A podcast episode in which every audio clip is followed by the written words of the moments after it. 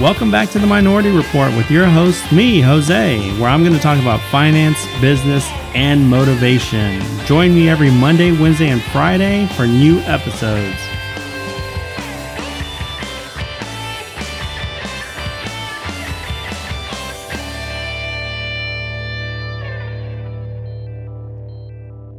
Hey, welcome back. So, today I wanted to talk about are you getting what you want? And I wrote a post about this and you know, I think we've all been there at one point or another and maybe even now where we wonder why we keep having bad luck or why things happen the way that they happen to us. And sometimes we compare ourselves to the luck that others have and wonder, what can I do to have that luck? And we kind of question that. We're wondering what, what makes me different? What makes them different?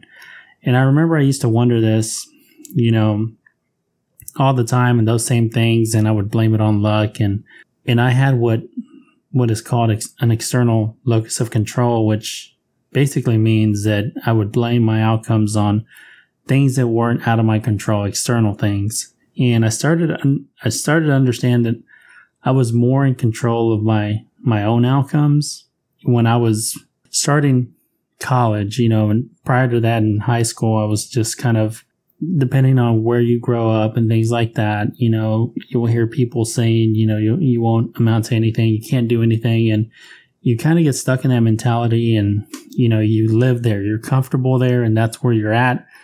You don't try to venture out of that because that's what you know. That's what you've always heard and you kind of stay there. And then one day something just clicked inside my head and I decided to push myself and realize that if I kept doing what I was doing, that I was that I would keep getting what I was getting.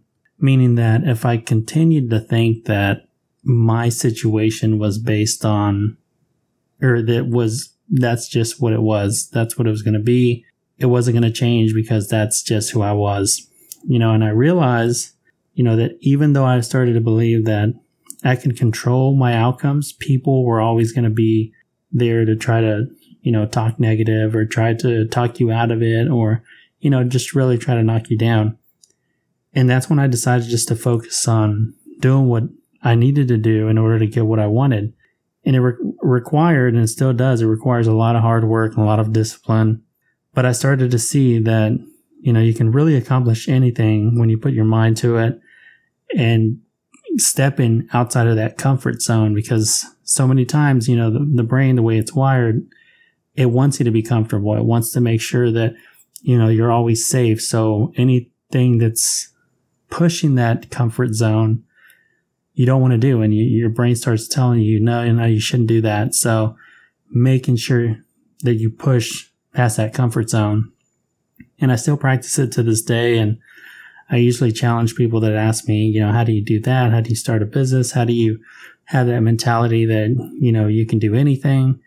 And I just challenge them. You have to step out of your comfort zone, your comfort zone so they, they can get what they want. And I always ask them, you know, are there things that you really want to do, but you're afraid that you can't do it or something that you wish you could do, but you start thinking like, no, I can't do that. It's impossible. No, it can't be done. Or you look at somebody else that's doing it and you start naming reasons why they can do it. You know, they know the right people. Um, they have the money. Uh, they have the higher education. You know, you start naming all these things and you start telling yourself why you can't do it.